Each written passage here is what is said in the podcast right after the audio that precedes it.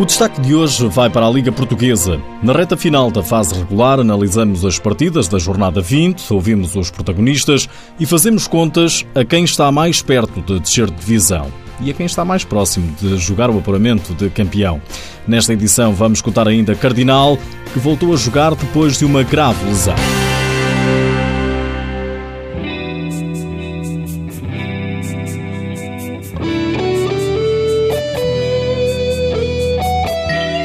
O Sporting caminha para a reta final do campeonato da fase regular e continua sem conhecer o sabor da derrota. Em mais uma jornada da Jornada 20, os Leões foram até ao norte bater o Desportivo das Aves por 5-1. Nuno Dias, treinador dos Verdes e Brancos, elogia o adversário que complicou a vida ao Leão. Um jogo mais difícil do que aquilo que até parece o resultado. O Aves bateu-se bem, criou-nos algumas dificuldades em alguns momentos do jogo.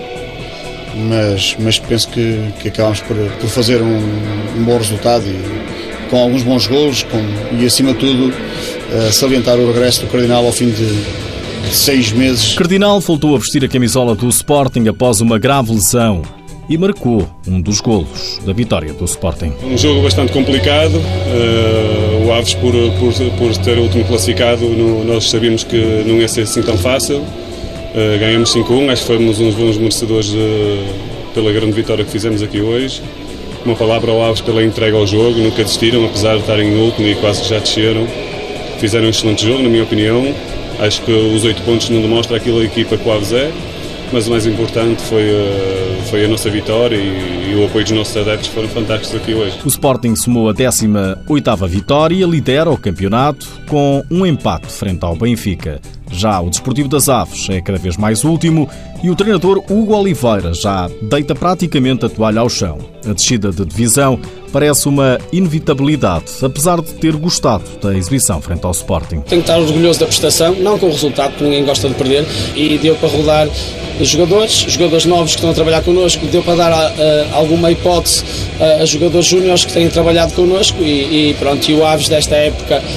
E para esta época é isto, temos que nos centrar agora no único objetivo que nos resta, estamos cientes disto, que é a taça e o próximo adversário, que iremos trabalhar da mesma forma. Mas mais uma vez repito, é orgulhar-me do que aqui fizemos hoje, dos meus jogadores, e agradecer ao magnífico público que compareceu ao pavilhão para nos apoiar. O Desportivo das Aves tem 8 pontos, soma apenas 2 vitórias neste campeonato, 2 empates e 16 derrotas. O Benfica venceu em casa o Fundão por 6-3. Os encarnados mantêm-se à distância de 6 pontos do Sporting. Joel Rocha, treinador do Benfica, só não gostou do final do jogo frente aos serranos, elegendo o guarda-redes como a grande figura. Nos últimos 5 minutos o jogo ficou, do nosso ponto de vista, desorganizado. Mérito do Fundão na situação de guarda-redes avançado, mas durante os primeiros 35 minutos o Benfica foi superior em todos os momentos do jogo e transformou o guarda-redes do Fundão num homem do jogo de forma muito distante em relação a todos os outros. Muito satisfeito pela qualidade que tivemos nesses 35 minutos. Nuno Couto, treinador do Fundão, diz que o Benfica mereceu ganhar, mas aponta o dedo à arbitragem. Parece-me que em muitos momentos os árbitros não têm o mesmo critério e para nós, treinadores e jogadores, é muito difícil perceber como é que temos de estar em campo. Lances iguais, que às vezes marca falta e outras vezes não, e isso faz com que oscile muito tanto a atuação deles como depois a atuação individual de cada jogador. Mas acho que foi um bom jogo de futsal, o Fundão abaixo daquilo que podia fazer e o Benfica mereceu ganhar. O Fundão mantém-se no 7º lugar da tabela classificativa e o treinador quer segurar um lugar nos 8 primeiros classificados. O quanto antes, porque tínhamos objetivos claros no início da época que vai ser muito difícil alcançá-los. Agora temos que perceber que queremos olhar para cima, não nos esquecendo daquilo que, dos clubes que vêm atrás de nós, porque às vezes distraímos-nos muito com onde é que queremos chegar e esquecemos-nos que atrás vem gente e é para aí que temos que apontar. E atrás vem logo Burinhosa e Valenços, ambos com menos um ponto que o Fundão.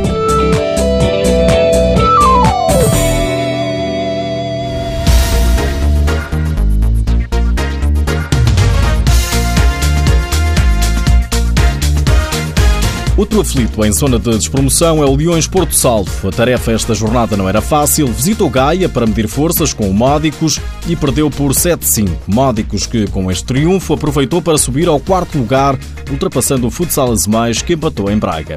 O Braga-Futsal Azeméis era um dos jogos mais aguardados da jornada, terceiro e quarto classificados, frente a frente, 4-4 foi o resultado. Ricardo Canavarro, treinador do Azeméis, considera o resultado justo. Não conseguimos treinar aquilo que treinamos. Acho que foi demasiado respeito pelo Braga. Tínhamos que ter respeito, que o Braga tem uma grande equipa. Foi o vice-campeão na época passada, mas nós também temos as nossas forças, os nossos atributos. E foi uma segunda parte totalmente diferente. E por aquilo que se passou na primeira parte e por aquilo que se passou na segunda parte, o resultado se ajusta perfeitamente ao que se passou dentro das quatro linhas. E parabéns à minha equipa pela excelente segunda parte que fez, o que prova que o nosso quarto lugar, a esta altura, não era obra do acaso. Do lado do Braga, o adjunto David Lopes também aceita o empate. Tentámos vencer o jogo, tivemos a ganhar por 3 golos já na segunda parte e devido a alguns lances menos infelizes, levou a 12 expulsões e que equilibrou o jogo. O resultado acaba por ser justo. Tentámos vencer o jogo durante grande parte do tempo e na parte final jogámos também para a tabela classificativa, em que não nos deixámos o Futsal Azeméis aproximar-se do terceiro lugar, daí ter sido o menos mal do dia 2. Com este empate, o Braga é terceiro classificado, o Futsal Azeméis desceu ao 5º lugar. Quem se aproxima da zona que permite apurar o campeão é o Burinhosa.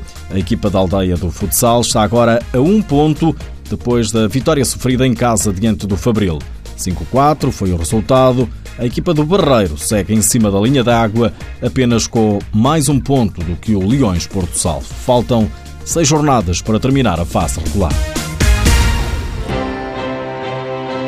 O Monte Silvano, da portuguesa Filipa Mendes, venceu a Taça de Itália após vitória sobre o Cagliari. Um jogo emotivo, digno de uma final, e que só se decidiu mesmo nas grandes penalidades. Em declarações ao site Zona Técnica, Filipa Mendes diz que o segredo foi a união que a equipa demonstrou. Nos mais novos, destaque para o desportivo Jorge Antunes, que venceu o campeonato da Associação de Futebol de Braga em sub-17.